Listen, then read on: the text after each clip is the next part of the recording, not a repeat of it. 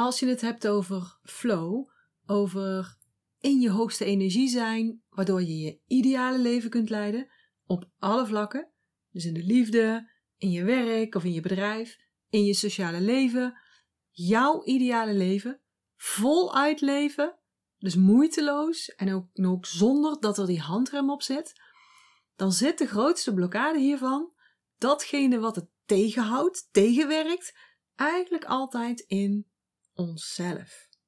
Ja, dat is de eerste plaats waar je moet gaan zoeken en waar je veranderingen in moet gaan aanbrengen. Niet in je omgeving, niet in andere mensen, niet in teambuilding uitjes, niet in businessstrategieën, maar in jezelf. In het Tao zeggen ze ook, wil je verandering in de buitenwereld, werk dan aan je binnenwereld. Dus werk inside out, niet andersom. En laatst zag ik daar een heel mooi voorbeeld van. Een van mijn mensen, mensen in mijn traject, um, had een gesprek gehad met een leidinggevende en die was daar, nou ja, nogal not amused over. In haar geval ging het over een, een leidinggevende, maar ik deel dit voorbeeld nu met jou, hier in de podcast, omdat dit net zo goed een gesprek met je moeder had kunnen zijn, of met je lief, of met je businesspartner, of met een klant.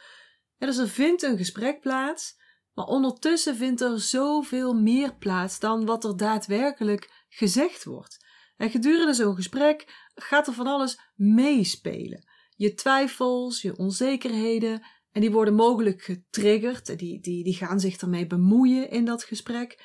Je verwachtingen doen ook mee, je conditioneringen, je ervaringen uit het verleden, je ik vind dat ik daar recht op heb.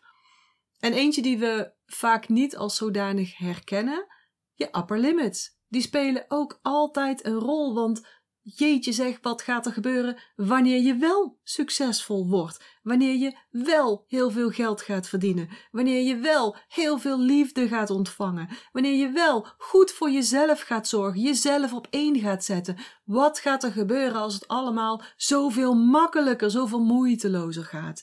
Jeetje, wat dan? En vind je dit een interessant onderwerp? Er is een boek over geschreven, uh, geschreven Gay Hendricks. Ik weet even de titel niet meer, maar podcast negenentwintig en dertig.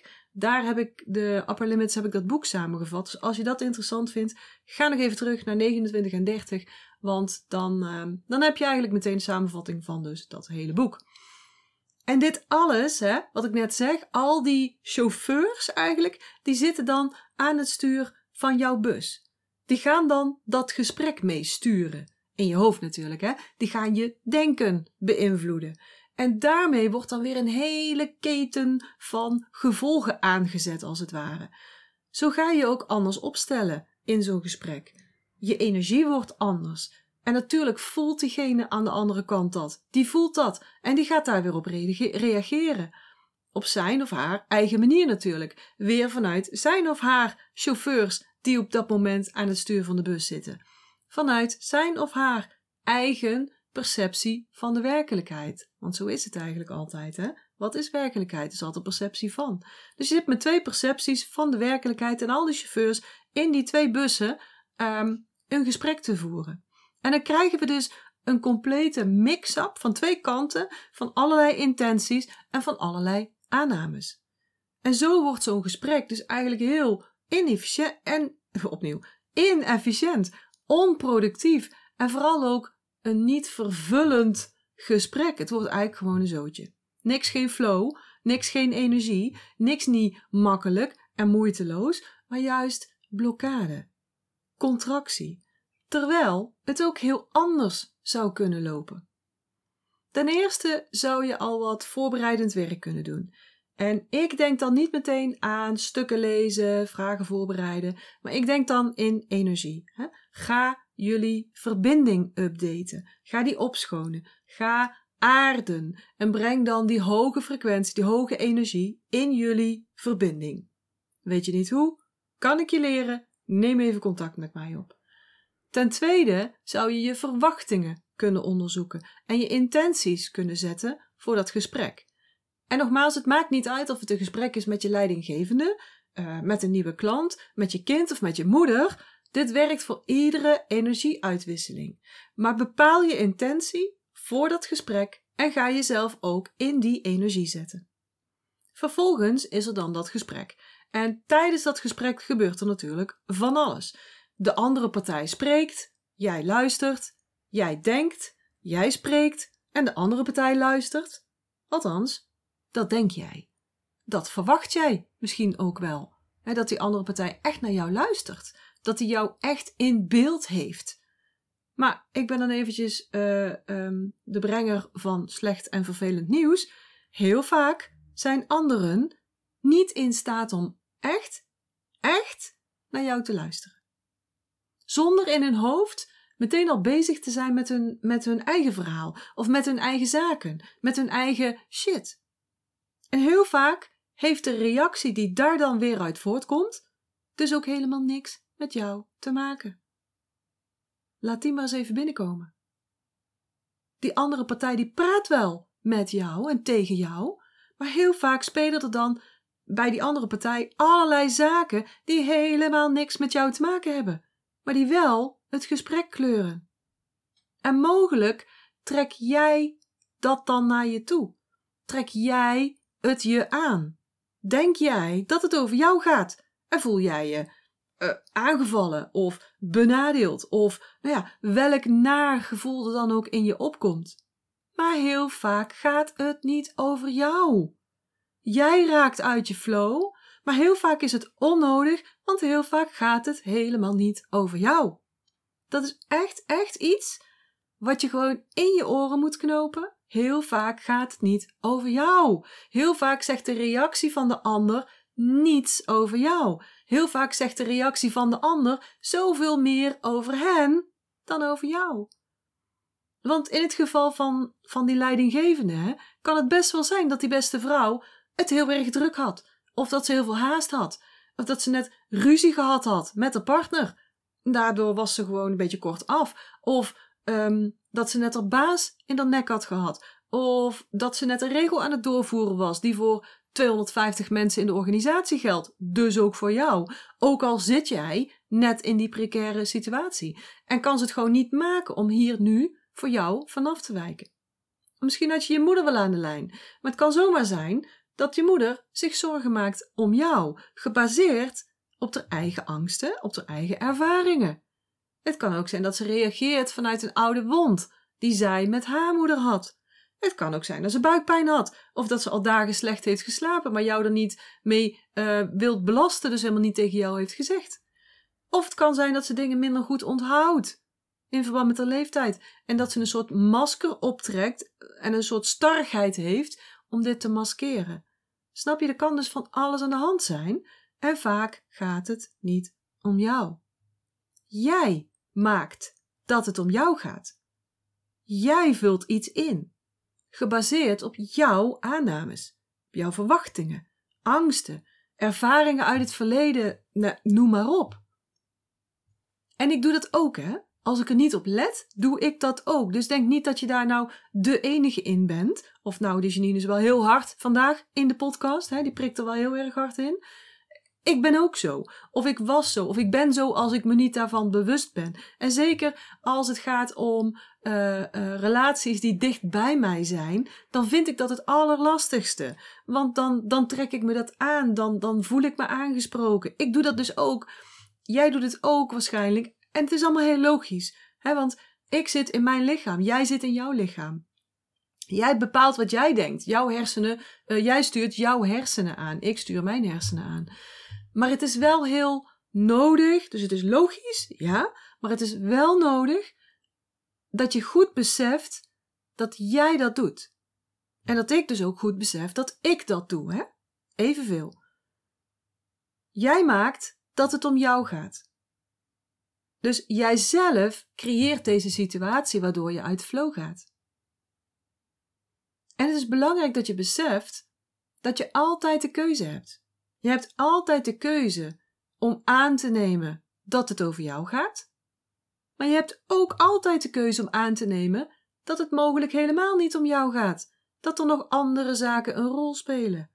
Jij hebt de keuze om je af te vragen: hoe zou dit niks met mij te maken kunnen hebben?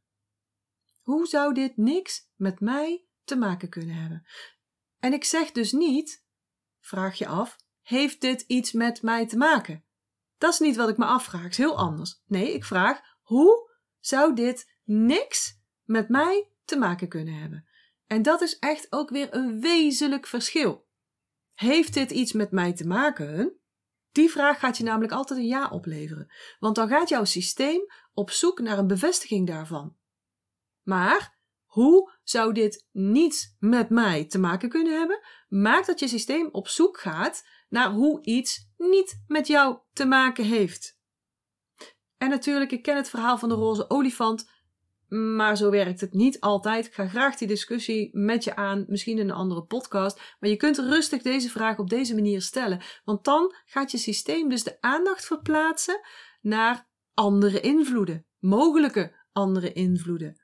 En daar ga je dan voor openstaan. Dan is het niet meer een afgesloten iets, niet meer een done deal.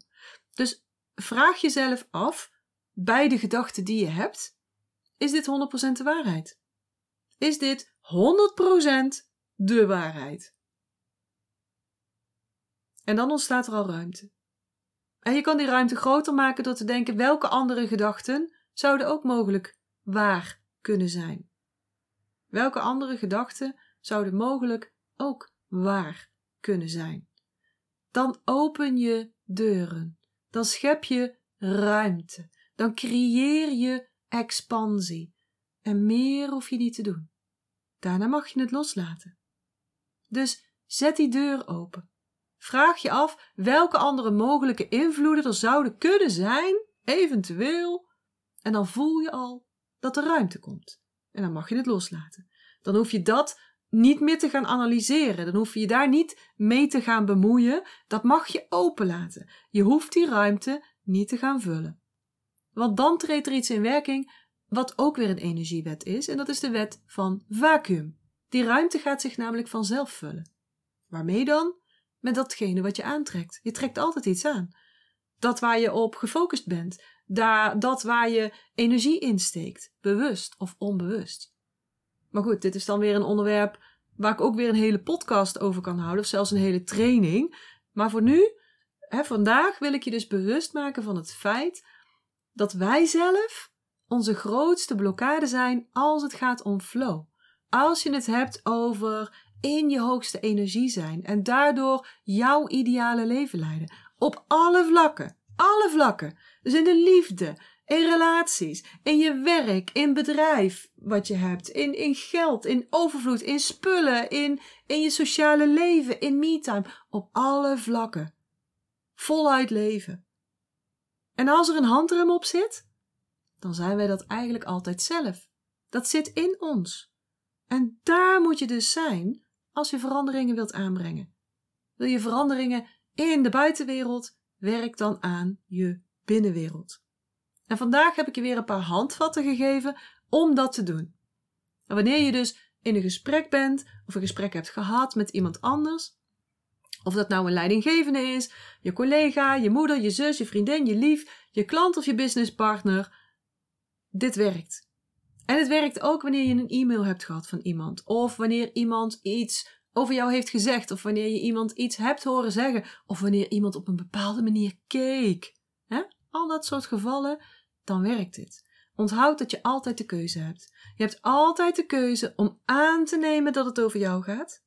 En je hebt ook altijd de keuze om aan te nemen dat het mogelijk helemaal niet over jou gaat. Dat er nog andere zaken een rol spelen.